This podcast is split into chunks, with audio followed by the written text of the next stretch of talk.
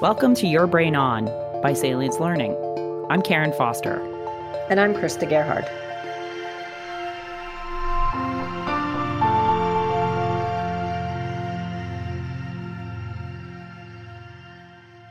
So we're recording this the day before Halloween, a big holiday, but under different circumstances this year. Uh, Krista, how excited are your kids? Well, I have to say it feels a bit different, but everybody still has a costume in this house, and they are excited to at least get a few treats here and there tomorrow night. Oh, okay. How about well, your children? Yeah, our town uh, put the kibosh on on trick or treating, so I'll just be doing the very informal uh, approach of buying candy at the store and bringing it home. But uh, that'll be that'll satisfy any palate for sure. So uh, that's gonna have to just be the approach this year. Yeah, it's it's definitely different, but I'm sure everybody will still enjoy a good Halloween flick here and there. I know my mm-hmm. kids already watched uh, the Charlie Brown Pumpkin oh, movie, so that's nice. a good one. So so let me ask you this: out of all the candy at Halloween, what what is your favorite? I have to say, hands down, Reese's peanut butter cup.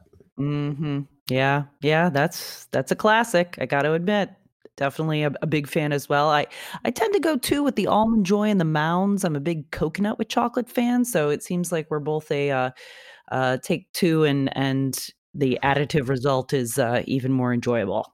Yeah, chocolate and peanut butter always a go-to in this house. Well, and it reminds me of the the article that we uh, we have coming out on our blog post coming up soon, talking about the the best of both worlds how marketing and l&d can really be uh, just like chocolate and peanut butter and really come together to make something great. So and that and that's really where our story started. It might help the the audience to know which of us is the chocolate and which is the peanut butter. Well i will come from the the marketing end of this. I think you mm-hmm. would clearly say that you're on the learning and development side yeah, and and you know our audience may or may not know that uh, both of us played those roles in a large global multinational pharmaceutical company, uh, where I was your L and D training manager, and uh, we got to work together to create some awesome POA experiences. Indeed, I have to say, when you have a good strategic partner, great things can happen. Yeah, yeah. Well, and uh, it really drove obviously where we saw value for salience in the marketplace. Because unfortunately, as I'm sure a lot of the listeners uh, can relate, uh, that's that's a great engaging POA uh, with uh, o- overviews of either launch materials for marketing or new marketing materials. Doesn't always carry that same uh, engaging excitement factor. Would you agree? Yes, I think that there's opportunity for all of us to really um, step up our game when it comes to creating learning experiences, mm-hmm. uh, especially within the life sciences industry. Sometimes we we fall into a rut because sure. we're working a mm-hmm. mile a minute. You know, so uh, how can we create a, a, good learning experience that serves the uh, purpose of what we needed to do um, mm-hmm. in a short amount of time? I think there's always that challenge. Yeah. Mm-hmm. Yeah, no, and I, and I always had such high respect for for you and your marketing role, as well as the marketers we've partnered with at Salience already. Just the amount of time and energy and uh, dedication that goes into creating some of those uh, uh, marketing pieces. I mean, it, it's it's a long journey. You're, that that those value props or vis aids really become sort of your your best friend, right, over the course of time. Mm-hmm. Indeed. I mean, you spend a lot of time uh, with your head down, working with agency partners, uh, doing market research, uh, working with KOLs, subject matter experts to better understand, you know, how to create a piece mm. that will resonate in the marketplace. So yeah.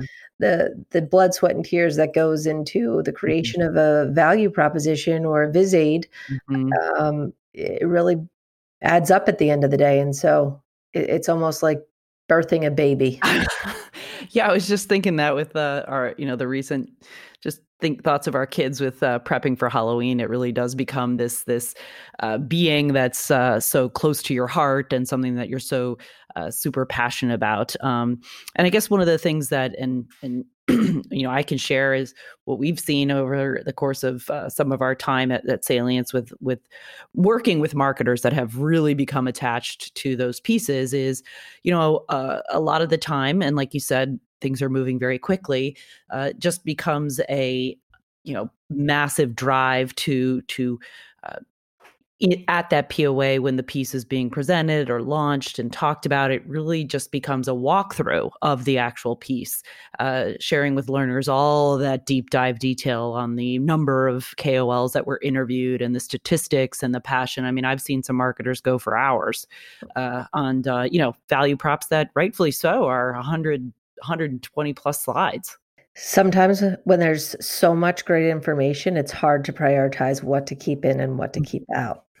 Yeah, yeah, absolutely. And and you know what comes to mind is uh, an analogy I've used often in conversations. I know you've heard it with with uh, you know cross-functional teams, marketing, learning and development, regulatory when we're sitting down to really scope out uh, what a POA workshop or a, a, launch workshop could be, or uh, for that matter, anytime a new piece comes out, a, a, what a learning design could be, is the analogy that you know that marketing piece that that you or your your colleagues have created, it, it really is kind of akin to the the tools, tools and amazing tools and resources that are going to be applied by learners to to do their job and, and help more patients. And it's it's sort of if you think like the learners and and customer facing teams in pharma are like uh, per se writers, right? And the marketing team has created these amazing resources like a dictionary, maybe a thesaurus, maybe E.B. White's Elements of Style, and the, you know worked hard to make sure it's it's designed beautifully. It has a logic flow to it. It's supported by evidence, um, and those tools, right, are to go to the learner to in, in this analogy, you know, become better writers.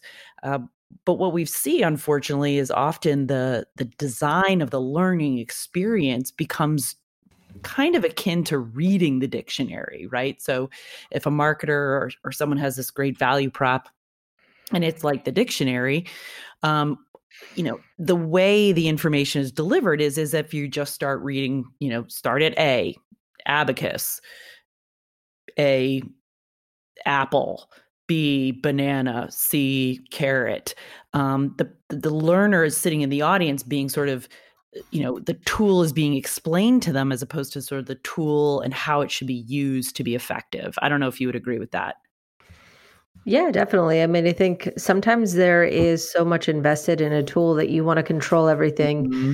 uh, around that tool. What's the message that goes out? How does it? Um, you know get presented you've sure. invested so much time so now you're at the point where you need to communicate all that's up in your head or all the research mm-hmm. that's been done is on the paper in a way that's very specific to how you feel like you know the customers may resonate with it or the the, the individuals who are going to be using that tool uh, will also resonate with it mm-hmm. so i mm-hmm. think you know it's it's a, it's like an overprotective parent well and and and totally fair i mean i think some of the the the passion that that marketers have. And but this is really where we talk about you know peanut butter and and chocolate coming together where l&d and marketing can really be uh, strategic partners right? Because unfortunately while that passion is is is rightful and justified the the attention span right? And the the strength of attention i guess one should say of an audience right? For more than you know 20 25 minutes of of didactic delivery is is is about where things fall off. And then really the return on that investment of communicating not only the research that went behind the tool but also the value the tool can have in the field is is unfortunately going to drop off. And that's where L&D can kind of be a, a strategic partner a different lens to to uh, bring you know marketing into this expectation that look there's really a better way yeah, I think, listen, at the end of the day, after you've created a, a, a resource like a, a, visual aid or a, a value proposition, the last thing you want to be responsible for, in all honesty, is the training of it.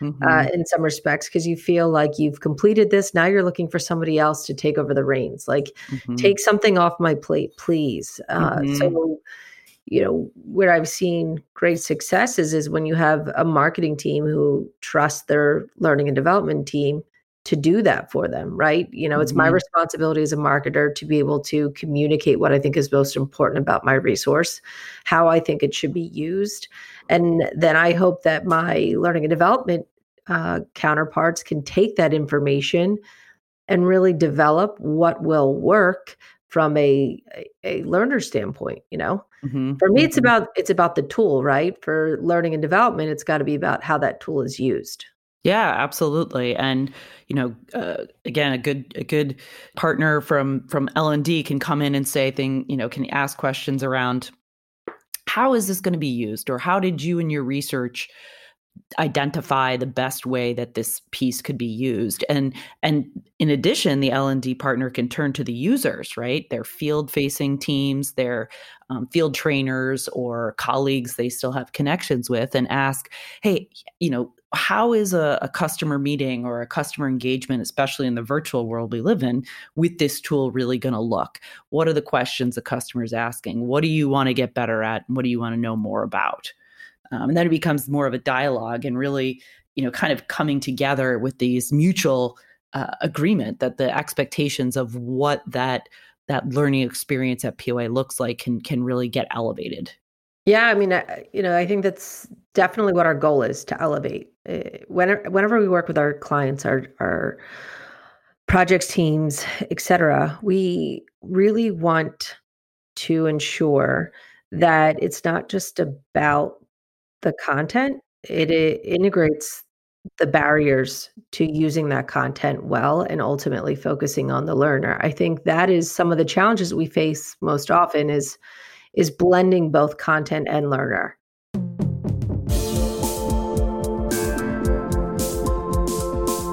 Thank you for listening to this episode of Your Brain On. Please subscribe to the show on Apple Podcasts or wherever you listen to podcasts. I'm Krista Gerhardt. And I'm Karen Foster. And we'll see you next time.